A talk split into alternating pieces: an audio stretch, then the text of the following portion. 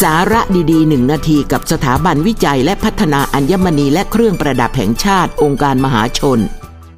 ในปัจจุบันแค่อัญมณีจริงหรือปลอมก็ดูยากแล้ว ยังมีการปลอมใบรับรองอีกด้วย แล้วจะทำยังไงไม่ให้ถูกหลอก GIT รวบรวมเคล็ดไม่ลับในการสังเกตใบรับรอง GIT มาให้แล้ว ข้อแรกคือ ใบรับรอง GIT ต้องระบุรายละเอียดของอัญมณีและเครื่องประดับครบถ้วน เช่น ประเภท น้ำหนัก ขนาด และต้องมีภาพถ่ายอัญมณีและเครื่องประดับชิ้นนั้นๆ ด้วย ที่สำคัญต้องมี QR code และเลขที่ใบรับรอง เช็คให้ชัวร์ได้ง่ายๆเพียงสแกน QR code หรือเข้าไปตรวจสอบได้ที่ www.git.or.th/online verification และกรอกเลขที่ใบรับรอง เพื่อตรวจสอบข้อมูลที่ถูกต้อง ดังนั้นก่อนซื้อสินค้าอัญมณีและเครื่องประดับทุกครั้ง อย่าลืมใช้เคล็ดลับนี้สังเกตใบรับรอง GIT